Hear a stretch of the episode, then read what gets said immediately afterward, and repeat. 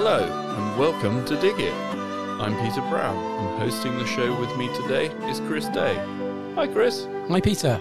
How are you doing? Very well, and a, a very happy New Year to you. Thank you, Chris, and a happy New Year to you. Do you have a nice Christmas break? It was very nice. Went very quick, Yeah. as, as it always does. Bit uh, damp, wasn't it? Snow sort of disappeared and made way for lots of puddles. But, But hey, uh, hey, but we, it was nice whilst it lasted. A bit, a bit of snow, a bit of frost is obviously a good, good news for gardeners in many respects. Gets rid of those, uh, those pests and those diseases, and uh, hopefully will give us a bit of a clear ground for, for 2023. well, yeah, that's it, isn't it? It's all the aphids and the sort of tiny little flies that seem to disappear when you get a good, a good hard frosting. So. Indeed, and don't they say that uh, you know your uh, your parsnips and all your, your root vegetables taste a little bit better with a bit of a frosting? So a lot of our uh, our home kitchen gardeners would have been very pleased with that frost back in, in December. Well, certainly, I know my grandfather would never pull his sprouts before they'd had a good frost. He loved the nice, strong flavour of a good frosted Oh, sprout. Oh, like I say, did, did it make it any sweeter? No, they, I Oh, mean, he, he grew some fantastic sprouts, but yeah, they were always full of flavour. I think is the best way to describe. okay, it. I'll, uh, I'll I'll think about that then. Excellent. And I guess well, snowdrop time, isn't it? Back uh, January here, and um, out the snowdrops pop. Indeed, yeah, and I think obviously a, a, a cold chill will obviously bring them on that little bit quicker. So yeah, get out and about there, and there's lots of ways of finding out. Uh, one of the best websites, Peter, is the GreatBritishGardens.co.uk website, which. Uh, has been to our go-to website over the last uh, sort of 18 months doing doing dig it hasn't it? We've, we've referenced it a lot for, for going to visit gardens but they've got a really nice uh, facility on there so you can find your local snowdrop gardens local to you and uh, yeah it's, it's, a, it's a good good resource Go out and have a walk and try and burn a few of those Christmas calories off. Well, That's why not? Always a good thing, isn't it? It is indeed, yeah. And it was interesting. The um, obviously we had the, uh, the the the Garden Writers Guild um, awards back in um, in November, late November, and this actual website we were just talking about, they actually picked up an award, which was really good news. Um, Okay. So uh, yeah, uh, it's one one worth, worth searching out for. But obviously, um, there's plenty of obviously other snowdrop opportunity. A lot of the National Trust uh, gardens obviously have them as well. So if you're a member of the National Trust, check out your handbook or your website and uh, go and discover one. You know, perhaps just down the road from where you live. Brilliant. And then we've got middle of January is small is beautiful. Mm-hmm.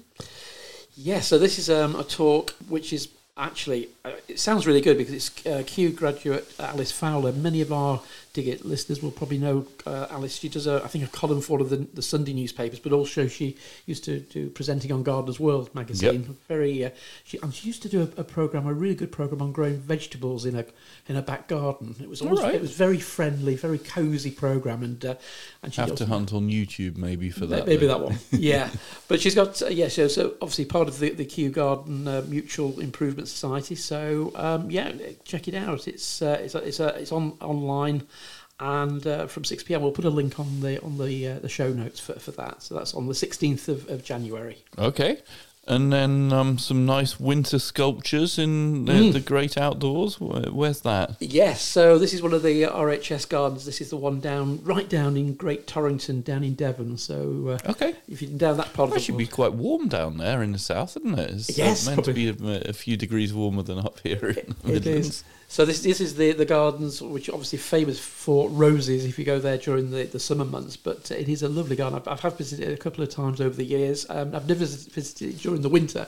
Right. So I think the sculptures will be a nice uh, opportunity. But it is very nicely landscaped. Lots of water, lots of evergreens if I remember rightly. So it'll be a good good uh, good afternoon out. I would have thought. Brilliant. Nice one.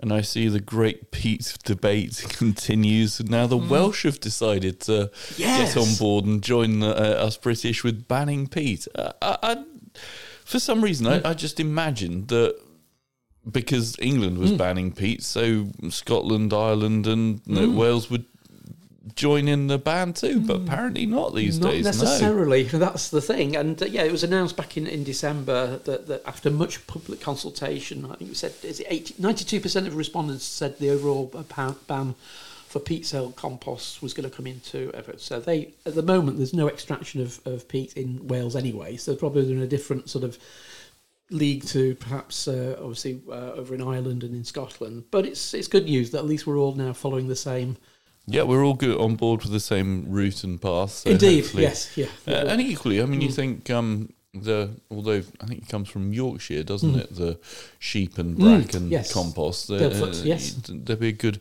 opportunity for the Welsh to uh, do some Indeed. sheep compost. They- wouldn't it? well, they do like the sheep wool. down there. Yes, sheep's indeed. wool, not Yeah. sheep compost. yeah, well, it's, it's the raw ingredients, isn't it? But uh, yeah, yeah. Brilliant. And in the news this week, was it Gardener's World hmm magazine, the We Love Wentworth? Now, this estate, I guess it's a, would it be a stately home or? Mm, it's part of a, an estate, uh, uh, 82 acres of private gardens belonging to a, a, grade two, uh, grade- grade one, sorry, listed stately home near Rotherham. It's enormous. I mean, it looks. I I- think I might have seen it in a film or two, but Mm, absolutely beautiful looking building, and um, mm. like you say, sort of eighty-two acres of grounds. Is it a national trust one or? No, I don't think so. It's not. It's not showing up as that. It's part of the uh, historichouses.org um, on their website. So I think they have a, quite a number of houses which they sort of uh, curate and, and obviously promote to the to the public. So Okay. this, obviously picked up the, the most marks and most votes. And uh, yeah, the, the votes were cast between April and September uh, of, of last year. So yeah, Mm. it sort of was there. But it's yeah, built in 1725 uh, by the, the the first Marquis of Rockingham, um, and it's it's a yeah, it's one of the, the house is one of the lo- um, longest in Europe. That's what makes it look so stately. Looking at that photograph, Ah, yeah. So yeah. there we I go. mean, uh, about twenty houses at least, all in one. yeah. if you were So indeed, and yes, uh, we're talking about it is it's a Wentworth uh, Woodhouse Preserv- Preservation Trust in, in partnership with the National Trust. So it's a, Ah. so, yeah, so there, there's the key. That's why it's had so much, uh, lots of love and money spent on it since the uh, the 1940s when it went to almost rack and ruin by the sounds of things. So okay, well, major- yeah, yeah. that sort of size building often does, doesn't it? yes, Unfortunately. Yeah. indeed. So that's worth a visit then, Mm. uh, if you're up in Yorkshire. Indeed, and it's famous for its uh, camellias as well. It's got a, a, camellia house, and it has Europe's oldest camellias as well. So we're coming into that Oh. season another Yeah, yeah, couple because of they're months. such beautiful flowers, aren't Fantastic, they? And they smell yeah. a bit as well. They're Some of them are, fra- yeah, some of them are fragrant, but they just lovely yeah. smell. I always Mm, think when you mm. smell a camellia in sort of January, uh, not much in flower at that time No. of the year, but they're lovely dark glossy leaves and Mm, nice and lustrous, aren't they? yeah. Healthy and yes, lustrous as you say.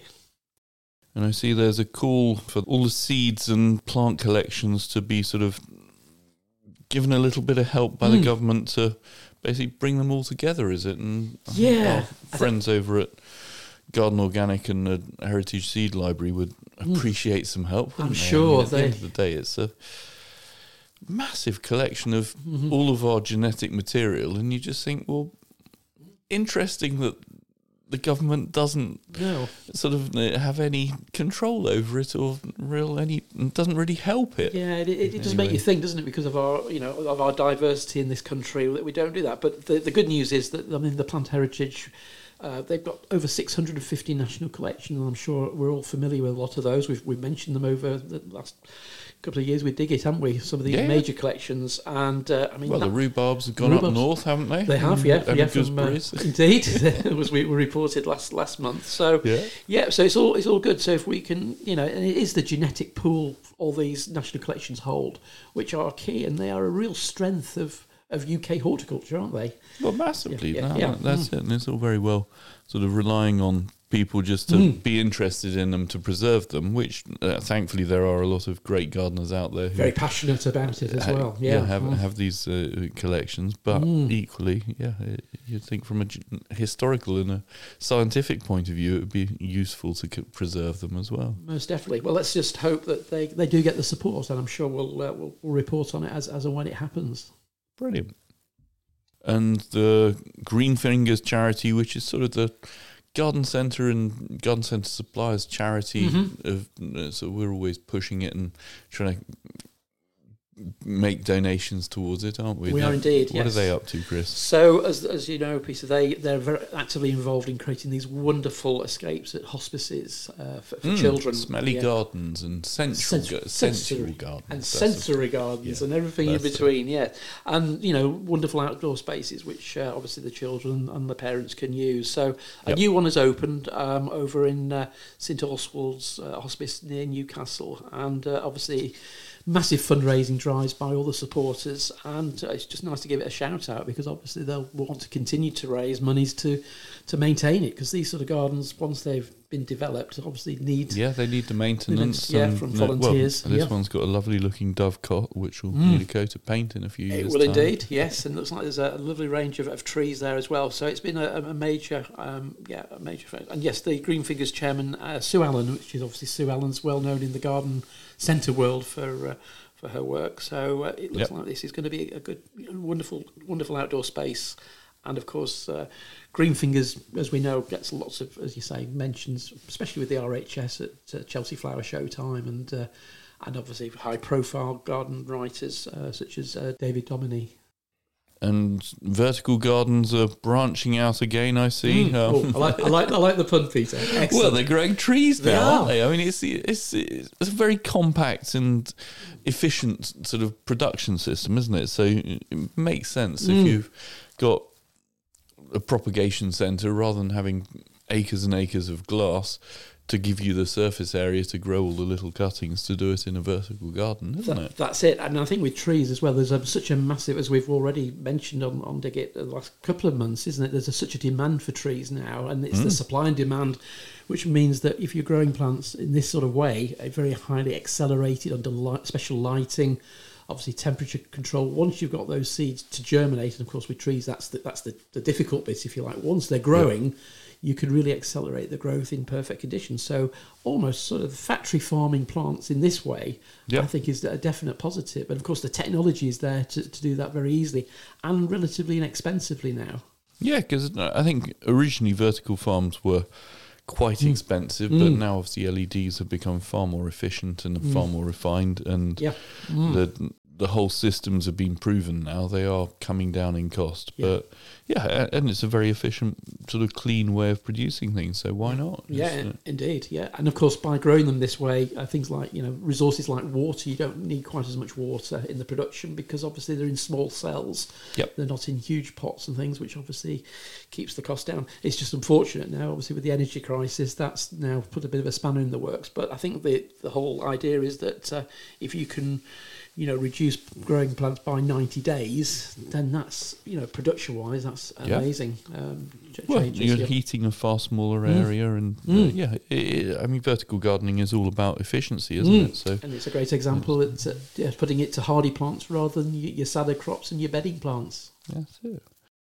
And now at the other end of the spectrum, old trees. Very old trees. Yeah, last year we were talking about was it two thousand year old tree. Mhm. Now we're talking about a five hundred year old yew.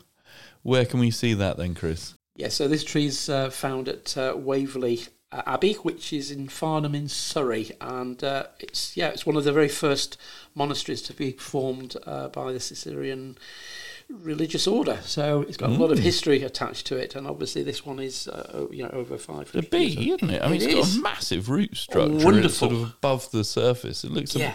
like one of those bonsais that you see, which has grown over a rock, but It- it's a proper full grown tree. Yeah, it reminds me of yeah. I mean, it, it takes me back to the sort of the Lord of the Rings sort of era. You know, yeah, you'd it's a good one, isn't it? Yeah, you expect Probably well worth a visit to Yeah, have a look at that. there. And then Mhm. second place went to the Portal Tree, Mhm. which is up in Scotland in Midlothian, which is a um, Rowan tree, isn't it? Rowan, And yep. Mavisbank House, which apparently is one of Scotland's most important historic houses. Right. Okay. That's I new. have to look into why that is Mm-hmm. important. I don't know. Okay. And then third place, we're not entirely sure where it is, Right. but it's a layered horse chestnut, and it's in Derbyshire. Right. Derbyshire, big old county, plenty of horse Well, chestnuts. horse Yes. chestnut's a big tree, so I'm They sure are. it'd be I'm sure it'd be very noticeable. yeah. Yeah, but that That's one's a bit. Un- that's interesting. That one because it's got. Uh, it was struck by lightning, wasn't it, uh, Peter? And it's obviously Okay, fell over. mm. Yeah, and producing this obviously interesting architectural sort of. Um, yeah. Roots and Yeah, uh, yeah. what have you. Yeah, we'll have to look that up and see if we can put a link on the website for Mm. Indeed, those. for those as well, Find yeah, yeah. a bit more information. But I suppose the, the key is they are all living legend trees. They've all got a story to tell. Mm, and really, really old. I And suppose. old, yeah. it. Yeah, perfect. And moving on to Christmas competitions, Chris, Hmm. I suppose um, we should mention the GCA Christmas Awards. Indeed. Yes. Who won this year then? So we've got, uh, well, uh, Brimsmore Gardens, which are based down in Yeovil, Somerset, um, and Garson's Garden Centre at uh, Esher. They, they both picked up uh, awards. Yeah, Um, yeah. and went and destinated. Well, they're they're slightly smaller Small. Mm-hmm. garden centres, although I think Garson's Esher is It's quite reasonable size. size, I've not been to um, Brimsmore, but No. um, Mm-hmm. in the excessively large garden centre category Yes, it is is. Barton Grange and um, Bents, who are both enormous great size, massive, massive garden centres. And then Gates got third place, Mm. but they're all up up north. Indeed, that's, that's something about. Well, what does it say? I don't know. It's it's just a good observation that there's obviously lots of uh, Great garden uh, Garden- gr- garden centres and Christmas displays. up ev- there. everywhere, really. but uh, no, it's good, and uh, obviously, um, despite obviously all the issues with you know surrounding our economy at the moment, the, the Christmas displays have obviously paid good dividends. This, Well, that's this it. year. I mean, Yeah. we can still do a good display, even if the the bu- the budgets are a little bit tighter this year. Indeed, it? Indeed, It's yeah. always fun to For make sure. a good display, isn't it? Indeed. And on slightly sadder news, Mm. um, the, the restaurant at Alton Garden Centre had a fire, didn't it? It did, yes. This is back in, in last month, actually, uh, early part of, of December. Um, fortunately, as uh, uh, Andy Bunker, the I think it's the CEO or MD of um, of Alton, said that thank goodness for steel uh, fire doors and shutters. Um, They did their job. So, yeah, it was quite a yeah. It caused a lot of problems. Uh, Fifty percent of the shop uh, was completely untouched, but there was smoke damage elsewhere. But uh, good news is that you know, the the restaurant and is going to be reopening again. Well, it will be reopened as we go out to uh, to air. Excellent. And if you're thinking of a big project for this year, maybe the research that Crown Pavilions, who are Mm. one of Malvern the garden buildings um, competitors, can we call them? Maybe, Malvern maybe, yes. Provide us with this lovely building that we sit in. So um, Mm. we'll mention what the competition have been doing, which is a bit of research. And yeah, they've um, found out that. Well, what's the top? Yeah, so Peter, the top features uh, their top ten, um, and this is basically cl- including the average spend. Um, Number one is decking. Yep. which obviously is a bit is a big uh, big amount of Well, money anyway, isn't it? Uh, yeah. Followed by fruit and veg patches. So I suspect that's going to be raised beds. Um, Yeah, And then you've got lighting, garden lighting, uh, greenhouses, again, Yeah. from, Garden offices. mm. Mm, yes, yeah, that's interesting. Yeah. Yeah, I, I don't know whether they're going to be so popular now. We've all gone back to work in the normal workplaces. or- Although that's yeah, that's a bit debatable still, isn't it? A lot of people are still doing. yeah, working some from people home are still working Yeah, from yeah, home, but yeah. a lot more are going back. So whether that'll be the same next year, and then yeah, Yeah. like you say, Mm. And then uh, yeah, we've got ponds, uh, yeah, water features, and then and then playground equipment, followed by garden rooms. So this is this thing, isn't it? You know, a garden office to a garden room. Well, Mm. it's uh, interesting one. But uh, yeah, and of course, the last but not least, statues and ornaments. So if, you, if you've got a nice palatial garden, But Chris, I think we missed the most important one off there: oh, the barbecue. the bar, of course, The That- most important thing every garden definitely needs is a certainly. good barbecue. And summer coming up, and hopefully a repeat of last year's summer. Let's hope so. Uh, Mm, yeah, yeah, that would be, that would be good. Get a few more barbecues going. Indeed. That's it. Brilliant. But, uh, yeah, I mean, all these sort of researches which come out from companies, you know, you, you maybe take take with a bit of a pinch of salt. However, you know, we know, you know, anecdotally what, what people are spending their money on, and uh, certainly, you know, investing in your garden. Well, there's nothing quite like it. You know, if it's if it's a if it's good money being spent, um, Yeah, yeah. it rewards you so many ways, doesn't it? Well, that's it. Plant a courgette plant, and Mm. you've got courgettes for a year. That's it. Now, I seem to remember a few years ago, chamomile Hmm. lawns were all the rage, but apparently TikTok's now pushing. It's not potato lawn, is it, Chris? It's not no, no, not in this instance, but it's something quite equally as bizarre, and that's clover lawns. okay. Well, I don't see why not. I mean, Well- it grows very well in my lawn. Exactly. Saves ta- you just take the grass out and just grow clover, couldn't I? But uh, it, it, yeah, so basically, um, the video on creating a clover lawn has been uh, viewed by over 62 million times on social media. And that's it. Now, 62 million times is, is a lot of views. Um, this research comes out of the insurance firm Admiral, Yep. and they hashtagged it uh, at Gardening Hacks. Uh, and it actually has racked up a massive 1.2 billion views. But when you go onto TikTok and have a look, if you search basically um, clover, you bring up a whole plethora of wonderful videos. People sowing clover, Yep. people cutting it uh, and in a very very artistic way with their hover mower. Right. And to be honest with you, it is it is quite a thing. It's Um, worth watching. Well, to be fair, I mean, clover's fantastic for bees. They oh, love it. most definitely, And yeah. uh, you get obviously red clover and white clover. And Yeah. They love both of them. So. And they're very hard wearing by the looks of the, the video. People Okay. go across it as well. So actually, you know, a shout out for Clover is not a bad thing, really, uh, in the scheme of things. But uh, yeah, you know, again, we'll put the link on to uh, the show notes, and you'll yeah you'll you'll be you'll be clovered out. I think. Brilliant. And I see DEFRA is letting the country down with plastic grass. Hmm. So the Lawn Association. Now we had a very interesting in, uh, interview with David Hedges-Gower We a few podcasts ago, didn't We we? did, about yes. how to grow grass properly. He's Yes. Um, a massive advocate of good quality lawns and, and real lo- grass. and and lawnmanship as well. You know, doing the right things at the right time and Yep. really taking pride of your lawn. So, with the idea of people using this uh, artificial plastic grass, really obviously riles him as a somebody who's very passionate about the real thing. However, as we know, um, you know the whole industry of, of plastic grass is a huge one now, and uh, unfortunately, the the product is produced from recycled, you know, materials um, which aren't It's oil, particularly. it's Yeah. uh, plastic, isn't Plastic, it? yeah, Essentially, so essentially. it's the oil industry, and um, Yes, it's not great for the environment. No. And Mm. It's, it's a difficult one, isn't it? it's such a hard one because it Mm. it looks so authentic and it doesn't need cutting. It's improved from the- you know the, from the years when you used to see sort of green grassets at uh, on, your local greengrocers to what we've got now. The market stall um, Yeah. uh, covering that was, a, that was- a nice that, that was the, that was the benchmark at the time, wasn't it? yeah. no, 19 it's now of 70s, turned into actually looking like grass and Yeah. so much better. But I, I, I've got to agree with him that Yeah. fundamentally, if you want to improve biodiversity Mm. and cut down on our use of oils and plastics and all Yeah. of that sort of thing, Yeah. you've got to go with the real thing Yeah. rather than Yeah, I, I think that what his, his gripe is to, to the letter to DEFRA is that you know is the government really taking any action on this? Is it just going to be allowed to, to continue at the at the at the uh, the whim of uh, of the proper lawn? And I think uh, I think we we- we've already mentioned in, in previous podcasts about the RHS looking at they were sort of banning uh, uh, artificial grass in their gardens at uh, a lot of the flower shows. Yep. Uh, and then there was a call that if they're going to produce this sort of product, make sure it is all from recycled plastic. It has a proper story which Yep. people can relate to. So maybe if that happened, people might not look at it so uh, so solitary. But um, no, I'm, I'm with David on this one. I think uh, you need we need to keep uh, plugging the the real uh, lawn, real Um, lawn. Yeah, but yeah, yeah, and yeah. just enjoy the fact that it creates a bit more work for us. yeah, and it has a bit of clover in it. It's not the end of the world now, as we've just found out.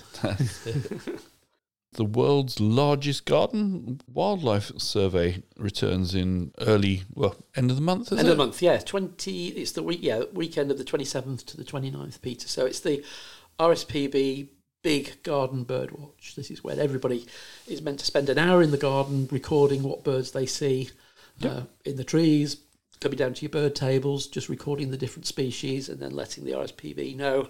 So it's a, it's a really good thing to get involved in, get the whole family involved, and get the children I children. know my involved. children love doing mm. it, and Yeah. yeah. I think it m- makes me think I must fill up the bird feeders. Indeed. now it's a good time to start filling them up now if you have got empty bird feeders because they it takes them a couple the birds a couple of weeks to come Indeed. back to your garden, doesn't it? So, especially with the cold weather we've been experiencing too. Yeah. Um, so, yeah, only count. So basically, you only count the birds that land, not literally fly over your for your property, and uh, and you you record the highest number of each bird species you see at any one time. Um, not the total you see in an hour. So yeah, it's it's a, it's all about the diversity of what's coming into your garden Yep. as well. There. Uh, no, if you go to their uh, their website, we'll put the link on there, but rsp.org.uk uh, forward slash birdwatch, you get all the, the details there. So uh, yeah, get uh, get bird watching. Allotments uh, in the news. I mean, obviously, there's a big national shortage of them. But this is a really interesting article. You found it in Garden, News. Garden News, yeah. So it's the National Allotment Society, the NS, NAS. Um, they've basically want to promote a new service to encourage all the housing developers uh, and local government to basically ensure that allotments are included in all the new housing developments. Well, I was looking at a brochure for a estate down in Buckingham, just on hmm. Tingewick Road, hmm. and they were promoting how they they were planting. I think it was uh, a thousand odd trees or hmm. something, and they were putting a, a, a certain amount of area towards parks and mm-hmm. space. But mm-hmm. obviously, the modern house has a much smaller garden, Indeed. Which is great for possibly sitting out with a couple of deck chairs, and that's about all you can fit in your garden. Um, but there's no space being allocated to actually allotments and growing areas, is there? I mean, No. a lot of places have community gardens, Mhm. and thinking back to the 30s, 40s, 50s. Mm. Local governments would allocate areas of land to Yeah. uh, allotments, and Yeah. I haven't seen No, it's anything like that No, recently. it, it's very strange, Peter, because you know if you're going back to the 1950s and 60s, a lot of the allotments were built on uh, on railway land. Yep. And yeah, so um, Network Rail or the you know British Rail as it was actually dedicated areas, which were obviously close to, to the to the to the rail tracks, but obviously yeah. safe enough for housing um, houses to use as as land for that. And they obviously a few years ago cooled back a lot of that land and sold it right. uh, which obviously caused a bit of a rumpus in the, the allotment uh, fraternity. That was going back in the, the sort of late 90s, early Yep. Um, but no, this is an initiative. But if you ever go to, to Holland, I, I go over to Holland quite regularly and I've got family over there, and the, all the housing estates over there have either a community garden or an allocated allotment area. And they are they're beautiful. They're really well maintained, well kept, and you know people take pride in them because it's on their their, their land in a way. So Yeah, yeah. it's not as though it's something uh, an additional where other people might use. It would be you know enjoyed by the whole community. And I, I think, especially as you say, with gardens getting smaller, this would be a great way of adding a lot more community spirit to a lot Well, of these new ones. I mean, that's why developers have got away with making gardens smaller because Yeah. not everyone no, wants to get in uh, and have an, a, say a big vegetable patch. But for those that do, this would be the perfect opportunity. this would be a very good opportunity to be Yeah. knocking on the local government's door and saying, "Well, change your policies a bit and Yeah. allocate some space to community gardens." That and I would say, as somebody you know, um, in, you know, into my my uh, mid part of my life, that in a way is a very which are an attractive you know selling point of these new housing estates that I could get a, a, a little plot to Hmm. to grow uh, grow fruits and vegetables on. well, you don't need that much space, do No, you? I you mean, don't. sort of ten meters by five meters is Yeah, that's more than enough Yeah. to Mhm. support a good few vegetables. Uh, Yeah. Anyway, Yeah. So uh, well, let's hope the uh, the National Vet Allotment Society get uh, a little bit more interest in in in the next uh, few years, and we see some changes maybe. Hmm, good, good, good idea.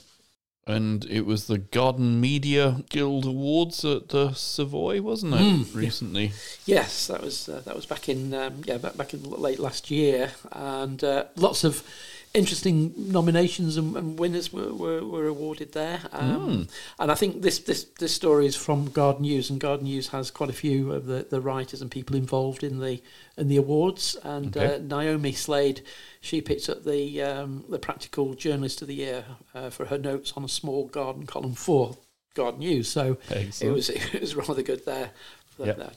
And uh, yeah, I mean, a lot of a lot of other journalists and, and, and photographers were highlighted as well. But uh, one thing I, I did see, Peter, which was quite interesting, is the, the Lifetime Achievement Award. Obviously, this goes to somebody in the gardening world who's obviously added lots of uh, prestige to, to the company they've worked for, or brought a Yep. lot of advice and information to those. And uh, this year, uh, the award went to Michael Marriott, who's the uh, head uh, poncho, if you like, of, of, of David Austin Roses. So he Ah. he's been their um, their spokesperson on their on their all their wonderful work they've done over the years from from uh, from rose breeding to bringing out all those wonderful varieties to the to the public. Well, yeah, I mean, they've got thousands of varieties now, haven't they? And They've they've indeed. really established their. The, well, David Austin is one of those prestige names now in Mm, roses. it's a brand, isn't it? Yeah. yeah, yeah. which, yeah. um, yeah. So uh, well done to Michael for, for winning that uh, that major major award. Brilliant.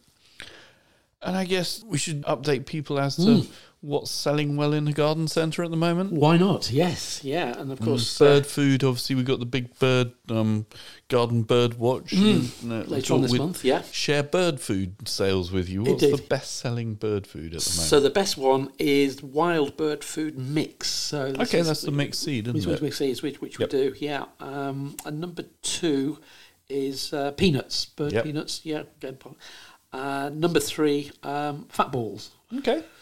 And again, uh, in number f- the fourth position is wild bird food mix, but in a smaller. Uh, well, it's actually in a bigger bag, isn't it? It's a The three kilo kilogram rather bag than one kilo, yes. Yeah, so Uh, it's, well, it's slightly better value, I think, from memory. yeah, mhm, indeed. And then you can have a sack in fifth place, which Yeah. is 20 kilos. So Yes, interesting that um, most people are clearly picking wild bird mix for their feeders. I, I'd always imagined it would be peanuts, which was would the most so. popular. Yeah, yeah. I do see that number number six, just teetering out of the top five, is sunflower hearts, which you sort of expect as well. But again, I was quite surprised not to see mealworm. I know it's I know it's very specific to robins, which obviously we love to see in our gardens at this time of the year. But uh, I, I can never get enough mealworm for my my little But, well, it always disappears so quickly, do. doesn't it? As soon as you put it out, it all Yeah. goes. They love mealworm, but yeah, it, Mm. it's a, I guess a bit more of a treat, maybe. so that's maybe, why it yes. doesn't hit the top there, Maybe, top five. Yeah, yeah, indeed. And the last bit of news that I think we should share with people: Well, if colour of the year. Cut of the year. So this this is a bit of a thing, isn't it, Peter? Every Yeah. year, um, Pantone, who obviously are involved in the, the whole area of colour, have a, a dedicated colour. And this year, the colour of the year is going to be Viva Magenta. Okay, Um, and they describe it. bold colour, isn't It it? is bold, yes. You'll certainly know if you've planted your garden out in that particular colour. But they describe it as very powerful, very empowering, and uh, it's. I just love the, the sort of terminology. It's a bit like when you you know you describe wines and things, isn't it? They describe it as a new. Uh, animated red that revels in pure joy, encouraging experimentation and self expression without restraint, an electrifying and boundless shade that is manifestly as a standout statement. Well, You get all that from just a colour. Why really, not? really, it's all good stuff, isn't it? And the great virtue is that uh, Ball Colegrave, who've, who've released this information, obviously for, for the garden centre trade, they're going to have a lot of lovely Viva magenta varieties of colour to to uh, Well, the entice bedding plants. You think of um, impatiens Mm. Yes, and um, yeah. the what are the trailing ones that uh, often have You've got, you've got lovely- verbenas, they would be Yeah. in that, that colour range. Oh, there's the whole host, and then there's quite a lot of perennial plants as well. So, yeah, I think it's going to be a great opportunity and really to make your garden stand out, to put a bit of wow into your, your summer garden. brilliant. It's it's, it's a good It's one. going to be a colourful year then. It this is, Year. That's is. our prediction for Yes. 2023. I don't think we'll be wrong somehow or other. nice. Well, now we've sorted out what colour we've got to plant this year. You got any jobs for us for Mm. Oh, January? For January. So, um, if you haven't been out and had a look at your, your apple and pear trees, Peter, now is the month to, to tattle those. So Hmm. Okay.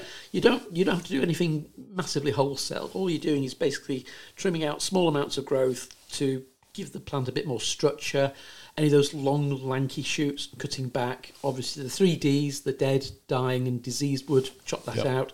The great virtue of doing your pruning with the, your apples and pears at this time of year, of course, you can see the whole framework of plants. You've got you haven't got leaves in the way, and that makes it so much easier, so much quicker. Uh, but like anything, choose a nice, nice day, a mild day um, I to was going to say, does it matter if it's a frosty day or a It doesn't. Well, it, it does and it doesn't. It does for us as gardeners. Cause it's Yeah, yeah, be- but- but the uh, the apple trees don't mind. They don't mind it at all. No, they're in That's dormancy, so that's absolutely fine. So nice sharp secateurs. Um, so if um, if Father Christmas has been really good and it's left you some nice secateurs, then you'll be, be fine. But make sure they're nicely clean. And if you're doing lots of cutting of different wood, get yourself some methylated spirits and just dip the the blade into that just to give it a bit of a clean okay? uh, between between trees, Yep. and then that will then reduce any chances of in, infestate, you know, infection. Transferring diseases That's from it, one tree yeah. front to the next. Yes, that's, that's good, quite good yeah. there as well. You don't need to use any wound paints. That's not really necessary unless you're taking very large limbs out. Um, then there's, there's products like Meadow, which you get from the garden centre to, to paint over there. So try and do that, but try and get it done by the end of end of February. So you've got a, a couple of months to get on with that that particular job. Okay. And um, I see rhubarb's in the news as well. Um, Yeah. We need to start forcing rhubarb. It is, yeah. th- So this is rhubarb, which has been in for a year or two. So if you planted some last autumn, don't force it this first year. Let it get on with establishing this Yep. year. But if you've, it's been in for a year or two, then yeah, get yourself a, either a nice rhubarb force. I notice we've got some nice ones at the garden centre here. They're, I mean, they're lovely terracotta They are. sort of uh, I don't know what you call them, jars or Jars, yes, pots, I suppose. But with, yeah, a, with a nice big lid on the top. yeah, which I- they, they do yeah. look nice, but they're, they're they're a few pounds. They are, yes, yes. No, they're not, but they, they do look, and they are part of the, the character of your garden, aren't they? In a way, when you put one of those there, you're you're making a statement that Yeah. you, you grow rhubarb. So, but of course, you you're just trying to accelerate the growth under the, the container. But you can use a you know dustbin, you know, a very large bucket, large pot. But you, Hmm. all you're trying to do, basically, with rhubarb forcing, is to exclude the light. Okay. No, no heat. Just exclude the light, and of course, then the plant starts to trigger growth under under that, that bucket, and off it Off it goes. goes. Yeah. Brilliant. So try and do that, and now we've obviously had some really cold weather back in December. That Yep. should help the process through through January. Okay. And um, thinking about um, encouraging things, um, wildlife, of course. Yep. Now, um, so maybe have a have a look around the garden. Maybe you know identify areas where you want to perhaps do some wildflower seed sowing and such like, or, or maybe try and encourage some more beneficial insects into your garden. Yep. January and February are a good time just to have a look at look round and uh, make that make that make that call, and then obviously get yourself some seeds for for sowing. You know, in, in March. So uh, yeah, a bit of bit of uh, planning if you want to go for your if you want to go for the the, the, the encouragement of of, of, uh, beneficial insects. Fair enough. Good stuff. And leaf curl, Mm. peach leaf curl. What do we need to think about in January with regards Yeah, to so so if you're growing peaches, nectarines against a wall, um, then really it's a matter of keeping your peach tree a lot drier. Okay. So that's why it's always good to wall train or fan train your peach trees if you can. Um, Yep. We have a bit of a problem at the garden centre. Getting hold of peach trees is quite tricky these days. They're not grown as widely as they used to be. Right. So when you do manage to get a plant, yeah, you'll probably fan train it against a, a wall or a fence. But then put some sort of structure over, so maybe you get some nice uh, fleece or something, and then drop that over the plant to keep the plant a little bit drier through the winter months Okay. and that will that will help. Of course, there's no fungicides on the market now we could recommend for peach leaf curls, so it's all down to the, the basic the the, the um, Care of the plant. indeed, yeah, keeping the plant drier through the winter months, and uh, then hopefully you won't have such a bad attack. Yep. Come, uh, come the spring, and obviously with, with peaches and all f- fruit, you know, once we get into late January, February, start mulching and improving the soil around the base of these plants, just to give them that help in the spring when they start to come into growth, too. Yeah.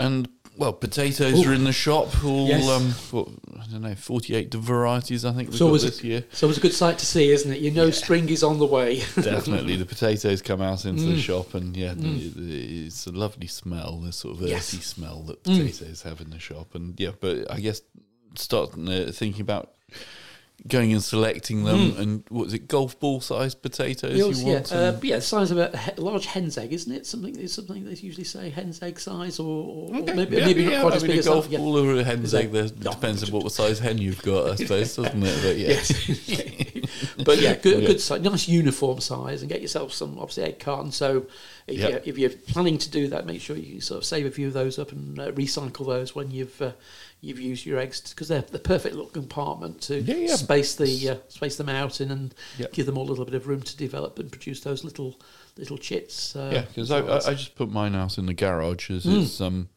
relative. It's not heated. It's relatively cool in there, but it's frost free. Mm, that's the most they, important thing. they always seem to do okay in there Yeah. and send their little white shoots up. Yeah, cool, cool, cool and light is the secret, isn't it? With with uh, chitting uh, potatoes, they don't. Yeah, any warmth you'll get to straggly growth, which of course you don't want if you're starting early. And really, you know, the most important thing is if you're going to grow early and second earlies, yeah, January is the, is the month to, to get those varieties before they they sell out. Mm. And thinking also as well, Peter, there's a few things you can start to sow um, as well. I'm, I'm thinking on the windowsill, we all like to get going. Microgreens, of course, Yeah, yeah. they're they're good fun. Well, you Um, can grow them all year round, can't you? you They're can, yeah. Sort of the mustards and cresses Mhm. and um, those fancy Mm. purple shooty things They that do, you yes, see in yeah. fancy restaurants. I Yes, don't know what yeah. they're called. great. And then you've got things like radish and rocket as well, which obviously are good for your for your salads, for your for your sandwiches and things as well. So there's quite a good range now. The, the range we do, uh, I noticed in the shop, includes things like coriander, coriander foliage too. So get a little bit of a, a bite to your to your sandwiches and things, and to your salad. So have a have a go with those. Um, it has all moved on since. Uh, the, the mustard and cress days, hasn't it? There's there's lots of The lots of choice. counts, yeah, Yeah, definitely. yeah, yeah. I can remember as a child growing um, those bean sprouts. I think it was in a sprouts, yeah. little uh, sort of funny. Alfalfa. Was it alfalfa? Uh, yeah, yeah, maybe that's what it was. It, they looked like bean sprouts, but Yeah. they probably were alfalfa. but they they, they Yeah. Mm. tasted all right. And They were okay. Yeah. to be fair, they were worth worth doing. Yeah, indeed. And uh, then going into the garden, I suppose, uh, our winter bedding, obviously that's taken a bit of a, a battering over the last few weeks, but, Yep. uh, you know, winter bedding is programmed to, to flower on shorter, colder days, so just make sure the plants are regularly deadheaded, remove all those spent flowers. Uh, if you've not had chance over the last few weeks, get out there, give them a good clean up, and they should start to reward you with some glorious flowers over the next few weeks as the, the day length starts to increase as we get into into February. Mm, okay.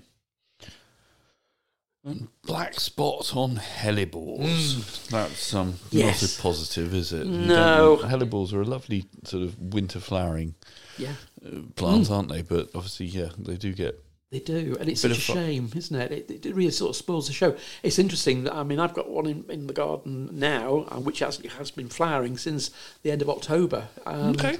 and it, it's um, its leaves are looking a bit the worse for wear. But be be be you know proactive and remove any of those you know badly damaged leaves. It's not the end of the world. You're getting rid of the, the fungal spores. and Make sure Yep. they're, they're destroyed, either incinerated or put in the, the green waste bin and get, get get shot off them before they reinfect the soil. That's quite important because uh, hellebores, you know, they sit there, they get bigger and better every year. So anything which is going to hit their their vigour in, Yeah, in yeah, future years is get rid of it. Indeed, so that's that's important as well. And if you you're being really tidy in the garden, again, we're always a very divided nation when it comes to winter tidying because we're always thinking about our wildlife. But if you are going around, you know, chopping things back, just bear in mind that a lot of wildlife, you know, take refuge in, you know, in, in grasses and things. So um, be think be th- you know think about them a little bit as you as you're going around with your your secateurs and loppers this Okay. month. Mhm. And a good time of year to cut back Rosa rugosa.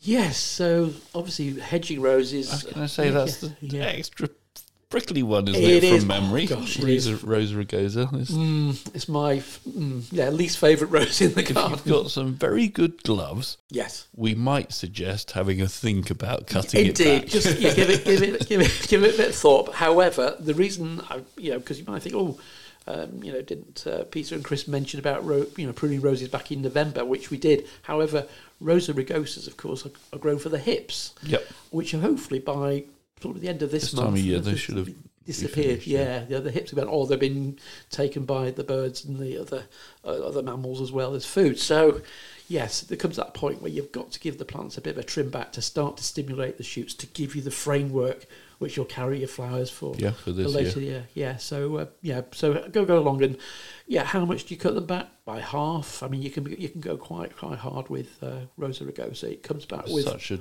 mm, virulent plant when it's established, isn't it? You can, Yeah. yeah. it's a really good one for perfect.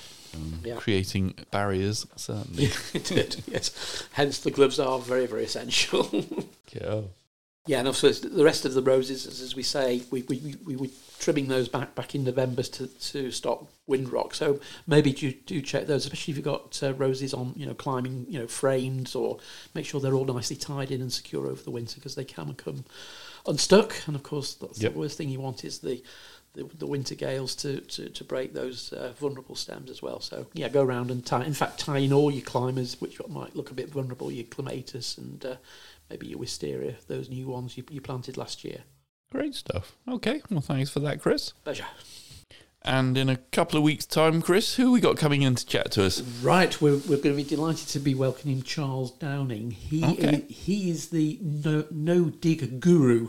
Yeah, So I like him. yeah, already. Just uh, already, without even uh, having interviewed him yet, uh, just the idea of no dig. He, he's into, well, essentially it's mulching, isn't it? And- Mulching, but yeah. I'm so keen to learn more about this because there's a, there's a little bit more to it just that but however his uh, his the way he explains it and his his processes um I'm, I'm really looking forward to chatting to him. It should be a really good interview, and that's uh, that'll be the middle of uh, middle of this middle of month, January, a couple of weeks' time, Mm, yeah. fifteenth, it goes out, doesn't it? Yeah, so indeed. yeah, as always.